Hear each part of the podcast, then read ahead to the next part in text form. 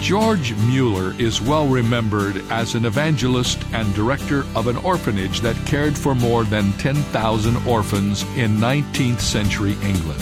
Early in his Christian life, Mueller began praying for three men who were not Christians, and his diary indicates he prayed for them all his life.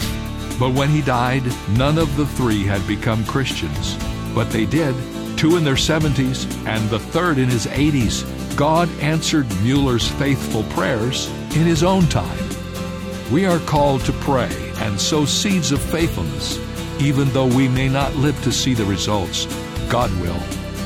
This is David Jeremiah, encouraging you to get on the road to new life. Discover God's ways to answer prayer on Route 66. Route 66, driving the word home. Log on to Route66Life.com. Start your journey home today.